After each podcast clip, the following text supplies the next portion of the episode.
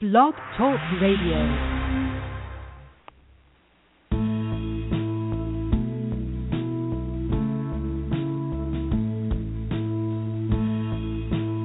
Good morning, and thank you for joining us on Three Women, Three Ways.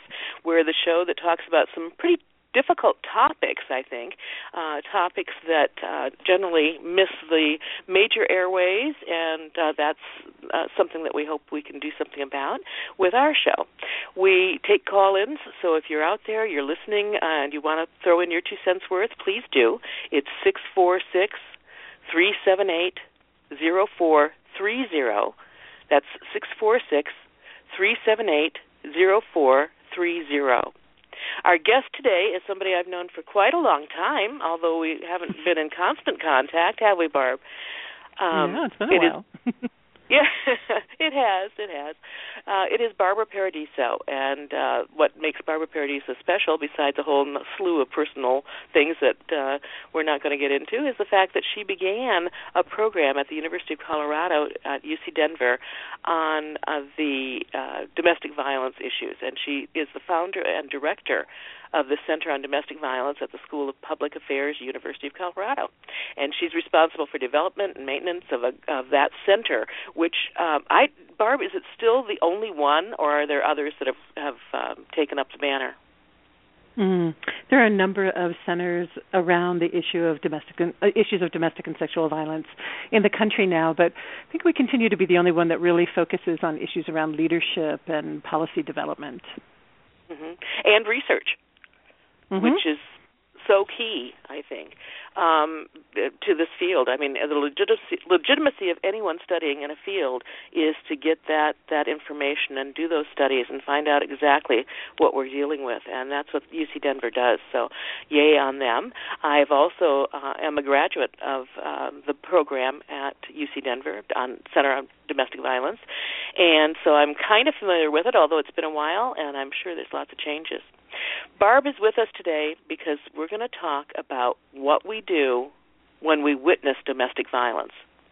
There are a number of times that we see something that may make us raise an eyebrow.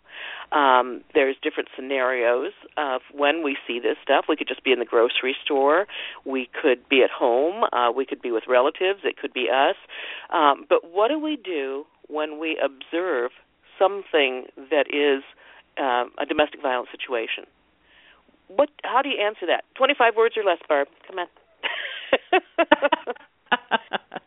Well, Heather, I think this is such an important topic to talk about. It's really, because I really believe it's a harbinger of the future of our work around domestic violence. Is one of the things we've been trying for generations, well, maybe decades anyway, now is to get as much of the community involved in making a difference as possible. And I think when we talk about bystanders, each of us, that means all of us have a role to play in being able to interrupt and make a difference around domestic violence among our circle of friends and in our community in general. Mm-hmm. Mm-hmm. I'm going to give you some different scenarios. You tell me what I would do. Okay, I am out with my kids, and we're at Target doing some shopping, and there is a man and woman next to us, and they're starting to bicker. And the bickering becomes pretty intense, and the man is just really browbeating the wife. Mm-hmm. I talk to my kids about it later. I don't like it. Is there anything I should or could do about that?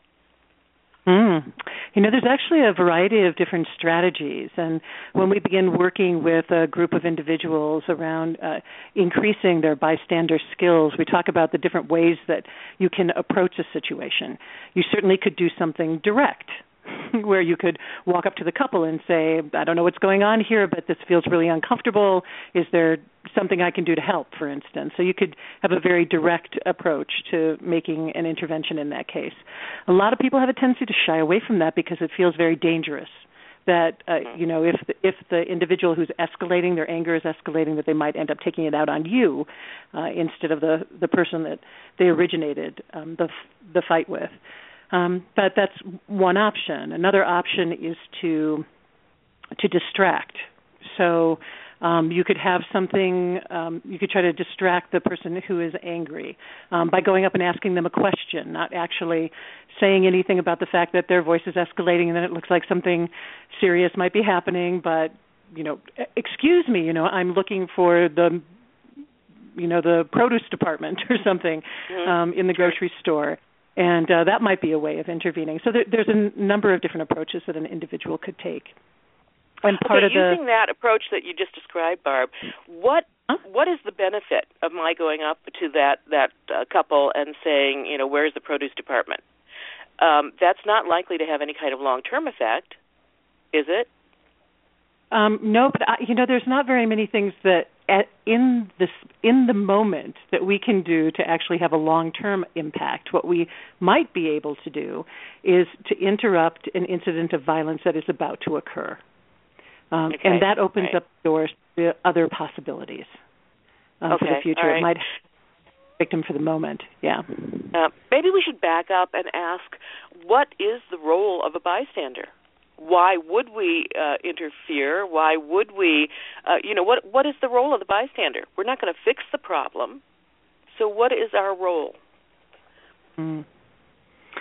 You know, I think in the big picture is that the bystander plays a role of being the conscience of our community.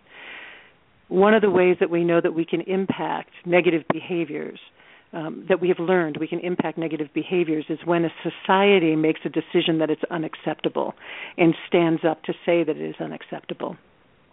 So when we as standers stand up, and even if we don't say, I don't like your behavior, but we interrupt that behavior, and it's obvious in our body language and in our attitude that what is going on isn't okay, then we help contribute to a general society saying, no, this behavior isn't okay, and in some way it needs to change.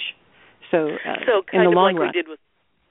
So something like we did with smoking, where, you know, it started out, you know, a couple decades ago with dirty looks at anybody who would light up a cigarette. And eventually that has increased, and there's been more people, and socially smoking is no longer acceptable. I mean, it's just not. But it took a long time to get there. Exactly. So but what you're saying, or what I'm hearing you say, is that we need to do kind of the same thing when it comes to domestic violence situations. Exactly. How do we evaluate, as bystanders, though, a domestic violence situation, and it's just an argument? You know, in some ways, I don't think that we need to evaluate it. If it's something that is uncomfortable to us, a big piece is just trusting your gut. And if you're feeling uncomfortable, then certainly taking a step forward and asking if you can help, or trying to distract the situation, or going to get help. You know, again, if you're in that Target store or in a grocery store somewhere, you can always go to a manager or an employee and say, I think there's something going on in this area that's a little uncomfortable. So there's a lot of different actions that an individual can take, and it's not necessarily, you don't have to be the person to assess whether or not ultimately something horrific might have happened. It can simply be a situation of you being uncomfortable. There's no harm that's done. Yeah. What's the benefit that's done, other than the momentary benefit of just stopping that situation for that moment? Well, as I said, there's the momentary benefit, and then there's also that sense of a community that's watching and noticing. There are some behaviors that happen between people that just aren't okay, and making a comment about that, which helps contribute to the bigger picture of saying no to violence. Yeah. Okay. So, can we feel safe if we do something like that? You mentioned the safety issue, and I know I've talked to a lot of people who are concerned about their own safety when they see something like that. And I think that can be very legitimate, which is why it's helpful to have a couple of to think it through a little bit, perhaps ahead of time, and to have a couple of strategies. Come on. Think it through? Oh, come on.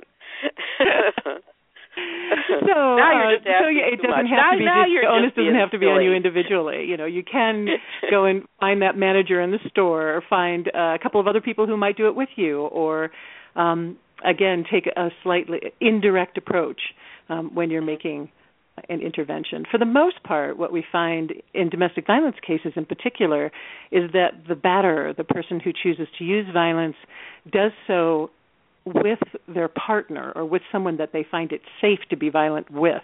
It is less frequent, actually, strike out against people in a public environment or with people that they don't know. So. Yeah, that's comforting to know. So chances are, unless there are actual blows being thrown, that it's not as risky as we might assume it is. Am I making a leap there? Okay, good. I know that I saw a situation of child abuse, and you could tell it was in some story, I don't remember which, and you could tell the mother was just absolutely frantic, and she was grabbing the child's arm and jerking the child, I mean, more so than, you know, to the point where it really, really made me uncomfortable. And she was yelling, and I thought, what do I do? You know, I mean, yeah, I could call the police, but by the time the police got here, she'd probably be gone. And so I went over to her, and I just said, it's really tough, isn't it? It's really hard being a parent. And I found that she just started calming down, just with that acknowledgement. I've often wondered if that was an appropriate approach. Oh, I think it was a beautiful approach. And you can tell just by the response that you received that it was an approach that worked. I think empathizing with another individual is a wonderful way to go, especially, you know, you brought up, Heather, the fact that do we have to know, do we have to be able to assess whether or not who's the victim and who's the offender in this situation? You know, do we have to have enough insight before we take action? And I think we can empathize with anyone who's going through a hard time, anyone who might be acting out even in a negative way. So I think that was a beautiful way to approach that individual. Yeah. Well, and I know that, you know, for me, when I was raising my children, sometimes it was just, you know, all you needed to know is that you're not alone out there with this child. And, you know, for me, that could make a difference, so I just tried it with her. Would a similar approach work, do you think, with domestic violence situations? Certainly could. It'd be interesting to know what the words would be that you might use. But I think that, so with the situation that you experienced around child abuse, it may have been that she felt as though you understood her, and that's what helped her to calm down. It may have been just that she realized that there were other people watching her behavior, other people that noticed. Because I think, you know, we have inside of ourselves that measure that says what we're doing is inappropriate, you know, when we're I have kids, too. I've gotten really frustrated with it. And I know when my anger gets over the top. You know, I know that sense. So I think that many of us have that gauge, or most of us have that gauge inside, where we know what is appropriate and what's not appropriate, or where it's okay to go and where it's not. So I think even when we're talking about domestic violence offenders, they know what the community is willing to tolerate and what they're not. And if they're stepping over that bounds, and someone helps them recognize that they're stepping over that bounds, that people are watching, that again, it could interrupt the violence. Yeah. I envision you were saying you're not sure what kind of words you would use, and I was thinking of the victim. I don't know of any victim who would, if you went over as a stranger and said, oh, this is unacceptable behavior, can I help get you to a shelter or something like that, I don't know of a single victim who would say, oh, yes, thank you. But if you went to the victim in that situation and said, you know, it's really tough, being a couple, it's really, really hard, and I know how that works. And sometimes you need help, sometimes you don't. And I tend to carry cards from the domestic violence shelters with me, so I don't know whether that's an appropriate response or not. Because I think sometimes we're balancing a very difficult line by trying to help and by making the woman more defensive. Because I don't know a single victim who has been, you know, yippee-skippy, I'm a domestic violence victim and I'm going to tell the world. Usually folks who are victimized tend to keep it a little quiet when it comes to domestic violence. I think they accept a lot of blame for it and they think that, you know, by just saying, oh, yeah, this is abuse, and, you know, that it's their own fault. And I don't know. I'm struggling here for the words, Barb, but do you know what I'm saying? Mm-hmm. Mm-hmm. Yeah, there's a tremendous amount of shame that comes along with being victimized. And so it's not uncommon for a survivor to want to save face in a public situation as well. So might either be terrified by the fact that somebody is intervening and what that might mean in the long run, or might be simply shamed by the fact that somebody is intervening and be very uncomfortable with that. So I understand what you're saying. So do we, if we, you know, going back to our couple in the grocery store or in Target, do we address one partner or the other? Do we talk to them both with our "where's the clothing department" kind of thing? Are we qualified as bystanders to decide which is the best approach? Yes, we are absolutely qualified as bystanders to decide what the best approach is, because part of the idea around being a bystander is that is having inside yourself the knowledge that if you do something, that it is better than doing nothing, and then deciding for yourself what is comfortable for you to do. And that could be talking to both people in the couple. It could be walking up to one. It could be asking if there's something that you can do to help. It seems like they're having a difficult time. It could be finding that manager who can also help intervene. The other thing to remember is that you're not alone. In most public situations, there are other people standing around as well, other people noticing that something difficult or untoward is happening. So so oftentimes you might have backup in whatever you make an intervention, And I've seen that scenario. I've seen that scenario where several bystanders are just kind of bonding, going, "Look at that! Do you see that? Is there anything we should do? What, you know?" And I've seen that kind of buzz without any action, which I don't know, seems pretty harsh to me. If you really see a problem, then you know it seems to me you should do something, even if it's picking up your cell phone and calling the police. That's my opinion. Please join us. We'd love to have some phone calls. I'd love to know how you've handled these situations. I've talked about a couple that I have seen and witnessed. The phone number is 646-378-0430. That's 646-378-0430. Have you ever encountered a situation like what we're talking about? I'd love to hear about it, and I'd love to hear whether or not you did anything, and if so, what did you do? Barbara, I was telling you about this bystanders study, review of bystander approaches in support of preventing violence against women. It's out of Australia, and they list a 5-stage model for, which sounds pretty complex, but it makes sense when you think about it, a model for what a bystander needs to do in order to actually take some action, even if it's just going up and asking for the clothing department. The first thing they said is you have to notice the situation. Well, I can't see that that's necessarily a problem. I mean, it seems to me that some of these, it's hard to not notice these situations, I think. And then interpreting the event as requiring intervention. And I think that that's what gets in our way a lot of times. You know, is this domestic violence? Is this not domestic violence? Is this child abuse? Is this not child abuse?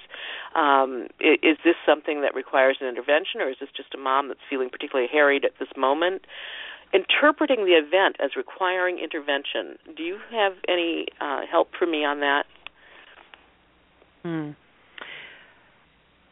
know, that again is just, I think the model that you're laying out is really the steps that an individual goes through sort of naturally whenever they do notice the situation first. And certainly interpreting the event as requiring intervention is that piece that is going to be individual to each of us. And I think has a lot to do with listening to our gut. If it's something that feels uncomfortable to us, likely something uncomfortable is going on. And I think one of the important things to remember is that just simply stepping in and saying a few words is doing no harm to anyone, and you might be doing a tremendous amount of good. So, Yeah. What about my obnoxious technique of carrying around some cards from different shelters? I don't think that's obnoxious. I've done the same thing myself when I've been in a store and a woman with a huge shiner and I, wonder what's going on. I certainly have done the same thing. So I think it's a great idea. Okay. All right. Thank you. I've been absolved by Barbara. Okay. I feel much better about myself. Going back to this 5-step model, the noticing the situation, well, that's kind of a slam dunk. Interpreting the event is requiring intervention. We're going to listen to our gut on that one. And then assuming responsibility.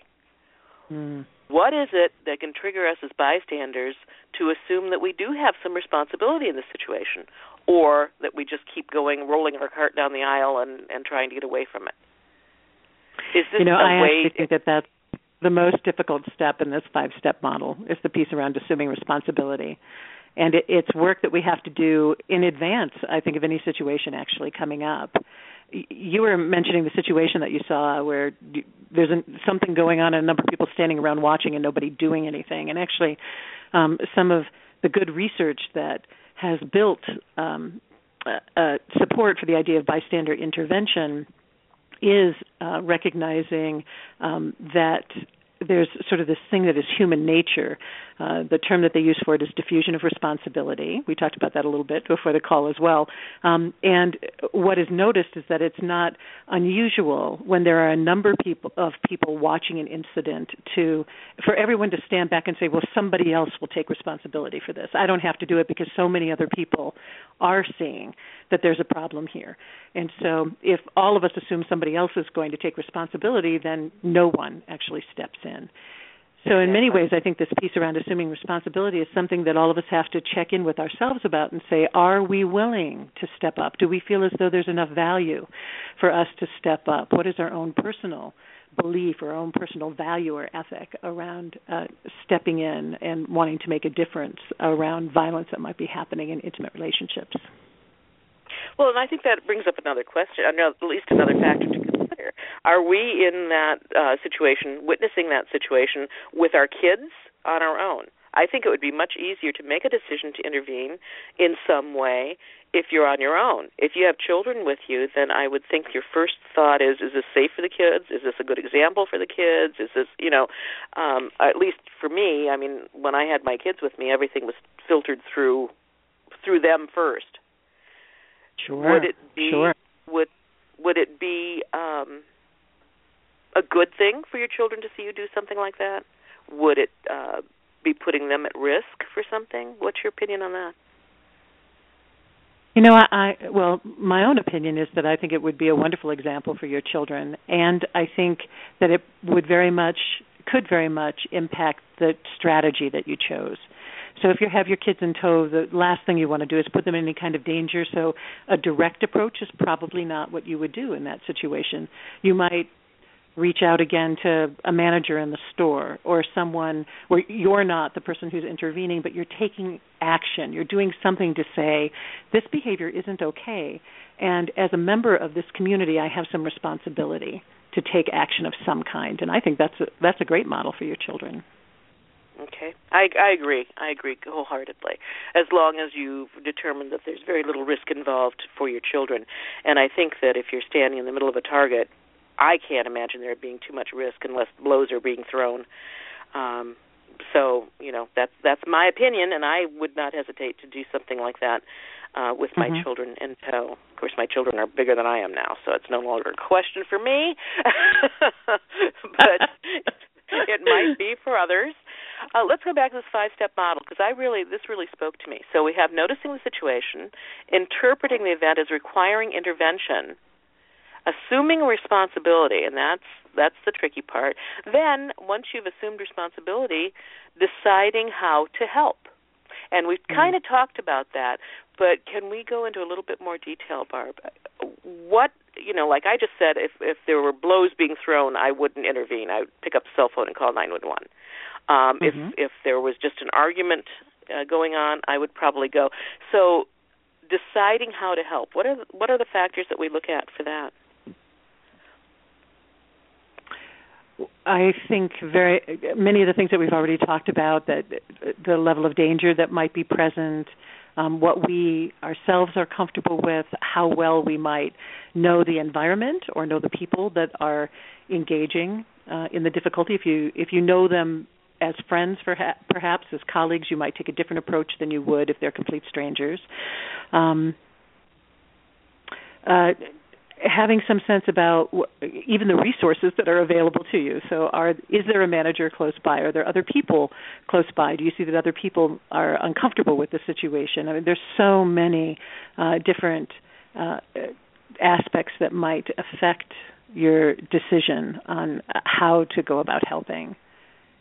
Okay. You know, I think one of the things that is kind of helpful, though, is to think about is to have back of your mind a couple of different strategies that you might be able to take, knowing that you could make have a direct intervention, which means just actually confronting behavior. Or you could do something that isn't quite that direct, that is, again, just trying to distract, for instance, that going to get help in the moment or even later on is another strategy.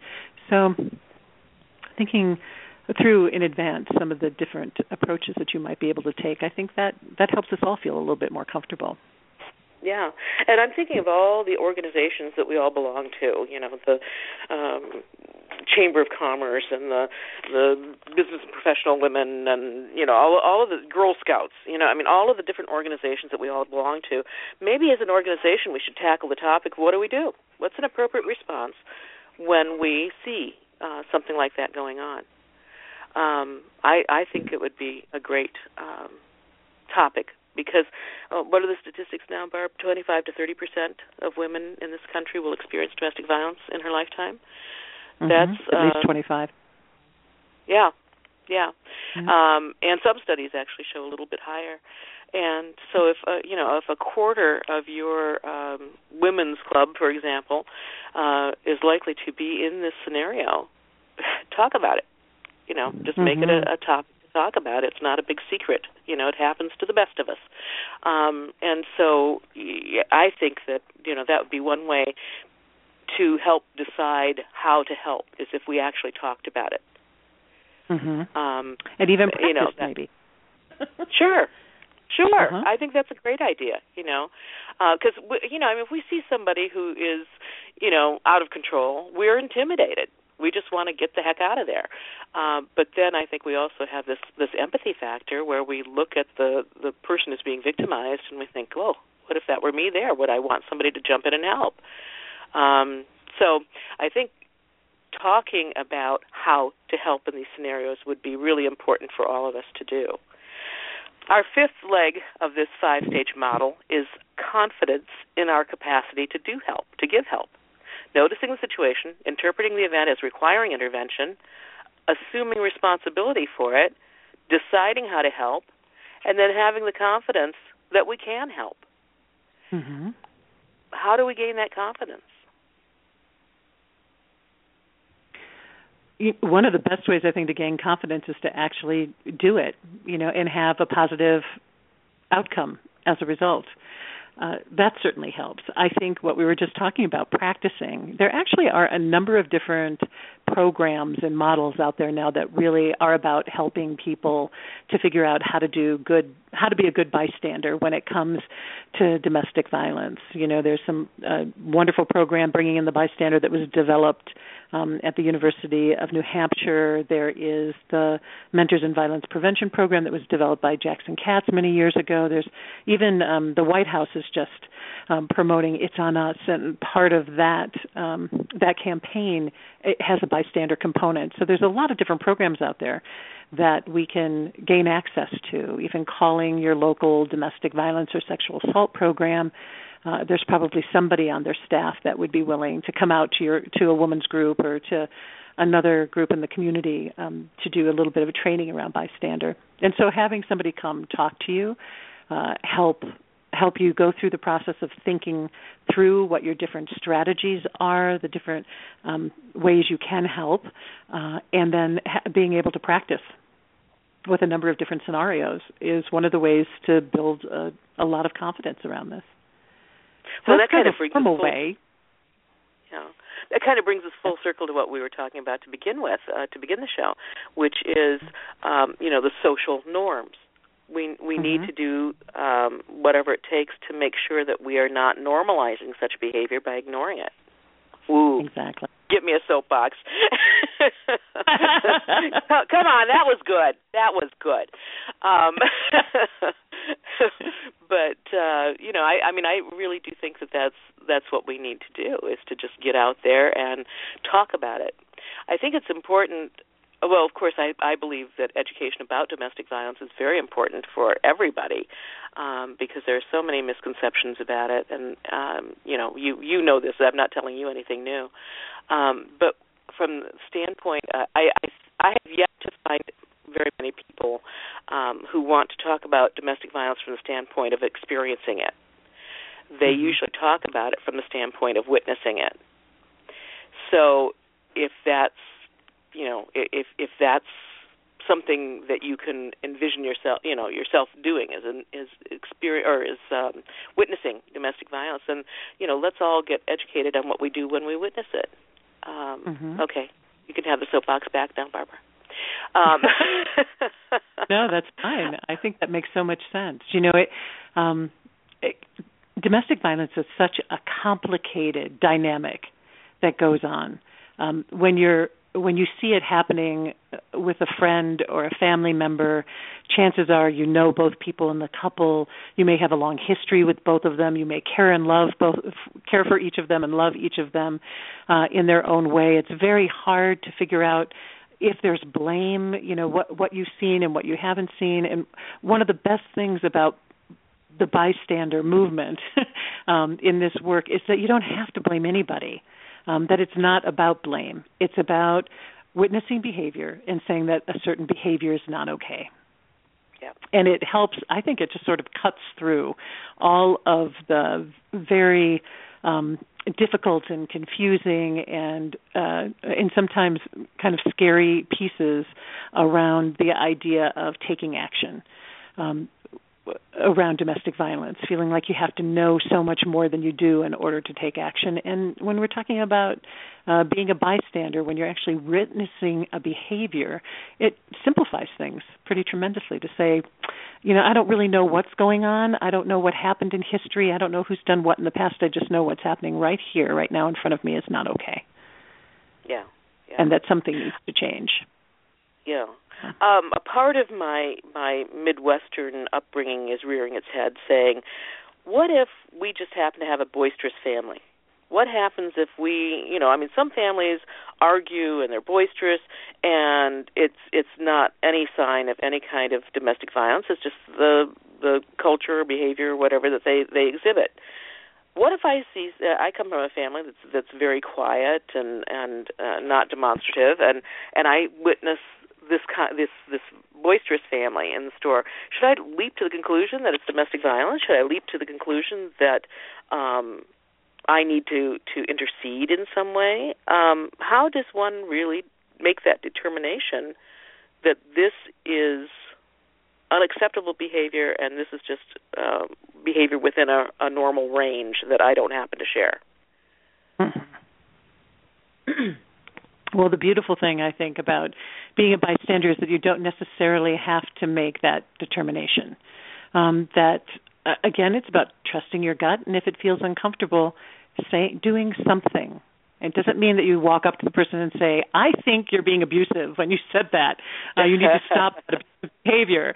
But it can be, again, just sort of interrupting it. And if the two people that are involved turn and look at you and they just kind of laugh and go on their way because it isn't something that's difficult for them, that it is just a really boisterous, loud family or whatever, then again, no harm done.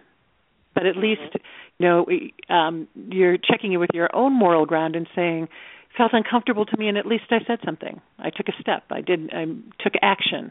That feels good. Because if it had been a frightening situation, I may have been able to interrupt something that was going to be dangerous or damaging. So. Okay.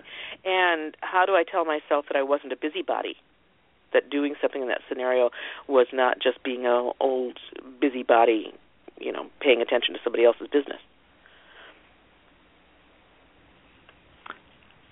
Well, you know, that's some of, you know, I think that's some of the long-term sort of social values that we really are attempting to challenge and bringing an end to domestic violence. You know, there's been one of the difficult things around the issue is for so long is that we have considered it to be something that happens behind closed doors, that we don't have a right to intervene in whatever happens in the family, that if she's hitting him or he's hitting her, that that's their business and we don't have a right to intervene. And so for the last 40 years now, we've been trying to figure out where the boundaries are around that, that's a strong value that we hold as a culture. And does it make sense, or do we have a vested interest as a community in that violence not happening, or is there an imbalance of power that exists there that means that it's not a situation that this family can work out in a way that is safe or even perhaps feasible? So I think some of that whole notion of being a busybody, we need to find ways to set that aside and say no. You know, we know that domestic violence can escalate to the point where it's not simply, as though it was simple, not simply just the family members that are in danger, but that the community at large can be in danger. We have police officers that have been killed as a result. We have other people in stores, for instance, that have been shot and killed as a result of domestic violence, that it can bleed over into the community. Literally. Figurative, quite literally, yeah. So I think we have a vested interest as a community in ensuring that violence is not occurring in relationships. And we need to set aside some of that worry about being a busybody, and if something feels uncomfortable, make a statement. Again, you know, there's little chance for there to be harm done. Maybe you're embarrassed a little bit if they look at you and say, this isn't any of your business, and it becomes obvious that it, you know, nothing's going on that there needed to be an intervention with. But, you know, okay to be a little embarrassed if it means that at some point you might actually be making a difference for a victim. Sure. What is the bystander effect? Are you familiar with that? The bystander effect? Yeah. No, I don't. No, can you do you? Well, I have I've read a little bit about it, and I think it's appropriate here. At one of our scenarios, we talked about the group of people who kind of cluster and are observing and talking amongst themselves of whether they should do this, shouldn't do this, And I think that whole effect of that bystander mentality is fed by one another. So if you have a person in that little group who says, well, I'm just going to go ahead and do this, and it's kind of the group think as opposed to an individual thinking. In my interpretation, I mean, I don't know at all. But one of the things that's always occurred to me is that why do I need to talk with somebody else if I'm seeing what my eyes are seeing? Mm-hmm. That makes sense? I'm not phrasing this very well. But apparently there is, an effect that the group has upon each member of that group. In which case, you may be seeing something that makes you feel pretty uncomfortable, and you're questioning whether or not you should intercede or intervene. And there are other people around you who are saying, no, stay away from that, stay away from that, which goes back to developing your own self-confidence, your own confidence that you can do something and that you can have an effect, regardless of what the other people in the group are thinking. That's my interpretation. So I don't know. One of the things that I'm really concerned about with bystanders is that we don't necessarily have to see, we don't have to witness a violent act or potentially violent act to witness domestic violence. I'm thinking of all of the media responses and all of the media stories about people who have, committed have been injured in domestic violence situations, and how poorly sometimes it's reported. Oftentimes it's reported. when we read that article, we're witnessing that event. And if that event is reported inappropriately or inaccurately, do we have an obligation as a bystander there to interfere? I'm thinking of a media story that I read, last month or so. There was a man back east who killed his three children. It was his weekend with the children. He and his wife were separating, and she had filed for divorce. He had the three children for the weekend. He didn't bring the children back. She called the police. 2 or 3 days after that, the man was stopped, and there was a definite odor of death about his car, and so he was confronted, and he was stopped for a traffic violation, and so he confessed that he had killed the children and had buried them on a country road somewhere. And the media story started out, the very first paragraph of this news story was how well educated he was and how much money he made and how responsible his job was. Then they proceeded to talk about how nobody had reported the children missing, when in fact the woman had, if you continued reading the article. They reported on, the first thing news articles usually do is go find the neighbor who will say, Fred was such a great man, I can't believe he did this, he was so wonderful, da, da, da. To me, that's irresponsible reporting. And if I read that, I'm a bystander. Do I have any kind of obligation as a bystander to that kind of stuff to interfere there and make my feelings and ideas known to the media? You know, I don't know if it's an obligation, but it's something that I would support tremendously for each of us to do. You know, that what we hear from the media all the time is that they respond to what the public wants or what the public is interested in. You know, and we're the public. So if that's the case, then the more of us they hear from that says this is absolutely inappropriate reporting. You know, we hear so often in domestic violence cases that it was a love triangle, which is so far from the case that, you know, that has nothing to do. You know, love has very little to do with what goes on in violent relationships. And so I think the more that we stand up, we write an op-ed piece, you know, an opinion piece that gets published in the newspaper, or we contact the editor of the newspaper and make a complaint, you know, with any kind of media, you know, whether it's a television station or the newspaper or radio. I think that we've done a really good thing to help our community see this form of violence for what it truly is. And the more that we see the truth of it, the better informed we are to make different choices. So. Well, and you know, my undergrad degree is in journalism, so I feel really strongly about journalistic responsibility in an era when the citizen journalism is the term they use, where anybody with a cell camera or a cell phone is making the news. But I really feel that there's a responsibility of the media to report accurately. And when they just throw this stuff in there, it really gets to me. And I do feel like I'm witnessing some sort of abuse when I read those articles. So I may be making a very broad interpretation of what it means to be a bystander, but that's what I think. Works for me. Yeah. Uh-huh. There's been some education in schools about bystander models and bystander behavior. Have you heard of any of those programs?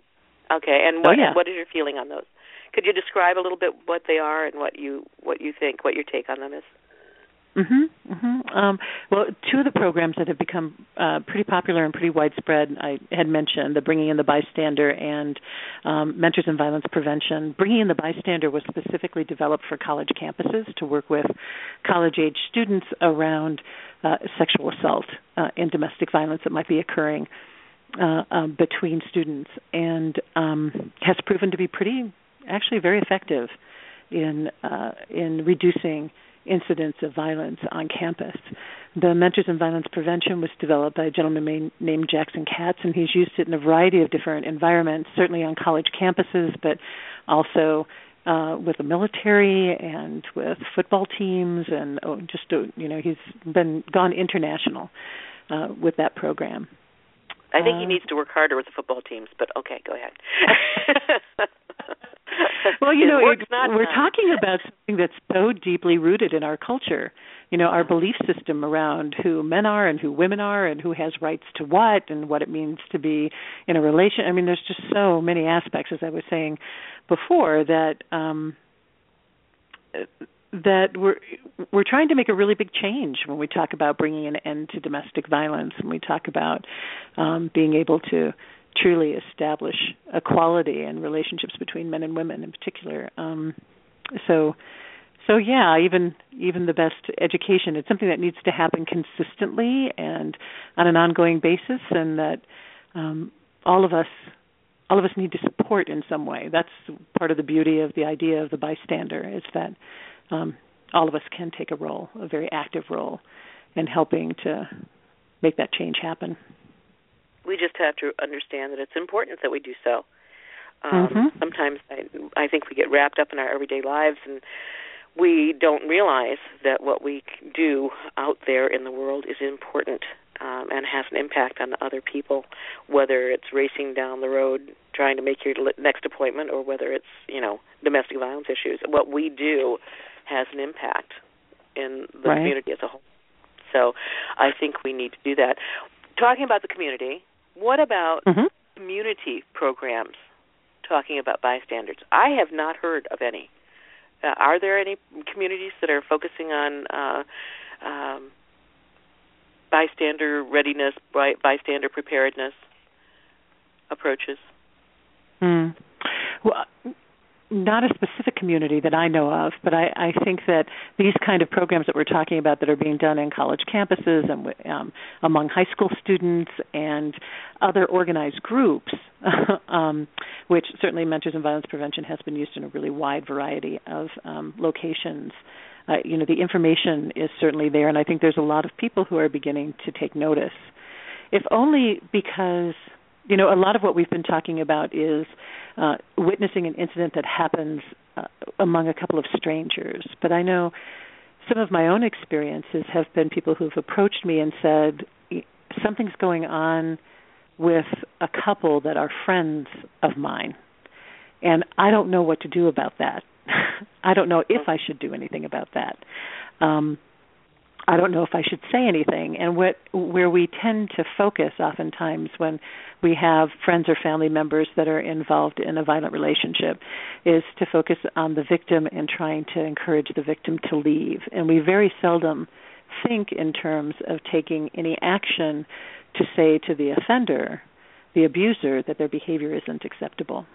And, you know, part of the idea around bystander is that we have that opportunity. And if we go through the model, that piece around assuming responsibility, do we have a responsibility in some way? If we love that person who is choosing to use violence, to say to them what they're doing is not okay, that they're hurting themselves, they're hurting family, they're hurting the people that they love, and that something needs to shift, and you're willing to be there to support them in making that shift.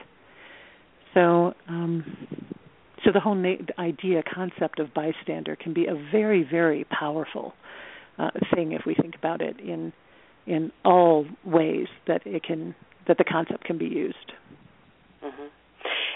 One of the things I would think that would be important in any kind of bystander preparedness program or materials would be recognizing all sorts of abusive behavior, okay? We know that, as a general rule, people tend to associate domestic violence with broken bones and black eyes, and there's less acknowledgement of other forms of violence and abuse, the verbal, the economic, all that kind of stuff. So when we're talking about training bystanders to do something, don't we also have to train them to recognize something other than fisticuffs as being domestic violence?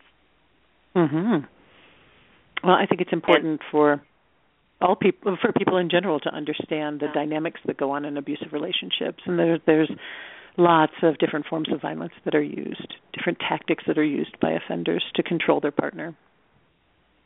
And I interrupted you. What were you going to say, Heather? I'm sorry. No, that's good. That's good. I'm just here as a trigger point. I think that, we come back once again to this whole idea of educating. And that's much easier said than done. As I'm sure, I'm not telling you anything new. Does the program have anything, any kind of a class or anything that deals with domestic or with witness bystanders at this point, Barbara? Your program? Well, the Center on Domestic Violence, actually, we took the lead in establishing. As you said, we're based in the School of Public Affairs at the University of Colorado Denver, and we share the Auraria campus, the University of Colorado Denver does, with two other institutions, another university and a community college. And so we're actually the largest university campus in Colorado with some 45,000 or so students on the campus at any given time. And about 6 years ago or so, we were very active in establishing a program for the campus that not only provided direct services for victims of domestic violence and sexual assault, but also does a tremendous amount of prevention education on the campus. And one of the areas of focus for that program is around bystander education. We have brought people in to train our volunteers and our staff, and then in turn have been doing a lot of work on the campus to help everyone, actually, students, faculty, and staff, to understand the role that they can play in as bystanders to interpersonal violence. Because we're all bystanders to everything if we pay attention to it.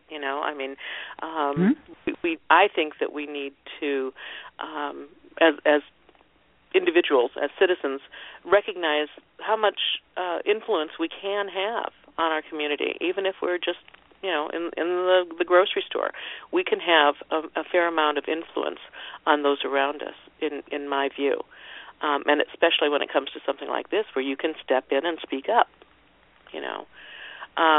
At the very least, assuming that, our scenario has turned violent and I as a bystander do not feel confident jumping in to do anything, at the very least I can call 911, right? Mm-hmm. Absolutely. Okay. If I call 911, I tend to now maybe this is just me. I tend to think it's a really big deal to call 911. And with me, the behavior would have to be pretty blatant before I would actually call 911. I don't think necessarily everybody feels that way, but I do. Good old Ohio girl here. And is there, could you figure or share with us any point at which it might be appropriate to call 911 when blows have not necessarily been thrown? Mm-hmm. I think in any circumstance where you think that someone might be physically harmed, that it would be appropriate to call 911. Okay. And, and depending on where you are, there might be other... for instance, I think about campus. There, we have security on campus, and we have a campus police department that can be called in. We have faculty that are usually close by and who have some level of authority that could step in, for instance. So there might be other forms of authority or security around you that you could reach out to before dialing 911. I think police departments in particular believe that it's helpful for you not to call them for every little thing. But yes. I think if you have any sense at all that someone is in danger, that it makes it, always err on the side of safety, always. What was it last week? The news reported a man who called 911 looking for a date. It was an emergency. He had to find a date for this event. So he called 911. People call 911 for everything. They do, actually, having had talked to some departments about dispatch and what kind of calls they get. It's pretty amazing how often people call 911 for information and referral. Well, this has been several months, but there was they released audio from a 911 call from a little boy, a 6-year-old boy. And the little boy called up and said it was an emergency. He didn't have his math homework done. And the operator, once it dawned on him that this kid was not reporting an actual emergency, he didn't yell at the kid, because he could tell the kid wasn't just being, obnoxious. He really thought that, you know, this would. And so the man asked him why he didn't have his homework done and what kind of homework it was, and did he think he could sit down and work on that homework right then. And then pretty soon in the background you hear this woman's voice going, "What are you doing on the phone?" And this little boy says, "You told me if I had an emergency to call 911, you know. And in his view, not having his homework done was an emergency, you know. So that's just a little aside. Sorry about that one, but I thought that was so cute. You know, it's horrible. Yeah. What's all of our emergencies for that? Time. I think you and I just got to, you know, call each other every week, because we can just keep going, can't we? There is a program. We're talking about educational efforts toward bystander training. There is a program which you're probably familiar with, Barb, but I was not, based out of the University of Arizona, called Step Up Program. Mm-hmm. And it's a program to promote pro-social bystander behavior. Are you familiar with that program? Uh-huh, I am. Okay. Can you explain it and let us know whether it's good, bad, or indifferent? Well, I definitely would say that it was a good program. I think that the core values of each of the bystander programs that have been developed are pretty much the same, and they're designed to impact that 5-step process that you've been talking about, Heather, to help people understand a little bit more about what the dynamics are that go on in abusive relationships, or actually both around sexual abuse and domestic violence, and come to terms a little bit more about what their personal responsibility might be, help them figure out what a variety of strategies might be that they can take, and then to step up, to actually take the action of doing something. MVP, for instance, the Mentors in Violence Prevention, talk a lot about doing something. It doesn't have to be the be-all and end-all to change what might be going on in a relationship, but any action that you can take is better than sitting by silently. It can even be, if it's a dirty look and a glare? If it's a dirty look and a glare, or they talk about, so again, they work a lot on college campuses. So maybe something happens that you're really uncomfortable with. You're at a party, and you notice that maybe one of your friends is leaving with someone who your friend is incredibly drunk, and they're leaving with someone that you're afraid is going to take advantage of them. And you don't necessarily do anything in the spur of the moment because you haven't thought of what you might be able to do. But the next day you go to that friend, or maybe you go to the resident advisor on your floor if you're in a dorm or something, and report that something happened.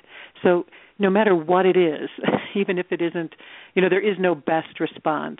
The important thing is that there is a response, that you do something, that you step up and you be willing to take some kind of action to intervene when you think or when you're afraid that some level of violence might be happening between two people. Whether it be sexual or domestic violence or, you know, any kind of interpersonal violence.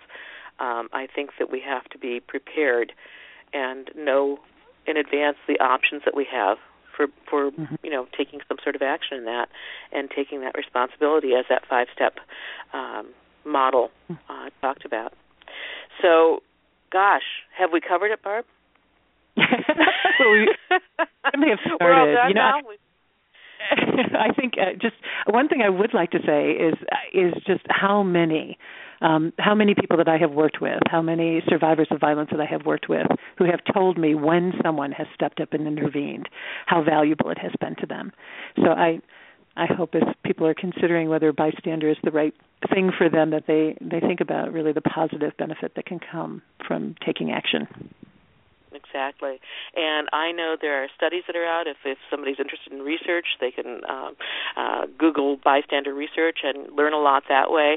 I think that everybody who's in some sort of social organization or church or anything else should kind of petition, bring up the idea of having bystander training, or at least talking about bystander action during their regular meetings or programs. So I think that that's definitely something that we could do. Barb, thank you so much for joining me. I've learned a lot, and I hope our listeners have too. And it's been a joy to catch up with you. And I think that, at least I hope, that what we've talked about today is helpful to folks out there. Don't forget that you can go to our website and you can listen to this program again, or you can listen to it online at your convenience. I always wrap up the show, Barb, with a quote, and today I have a quote from William S. Burroughs. There are no innocent bystanders. What are they doing there in the first place? So if you're not doing something, don't assume you're an innocent bystander. So that's it. Thank you for joining us, and join us next week for another episode of Three Women, Three Ways. Thank you, Heather. Thanks, Barb.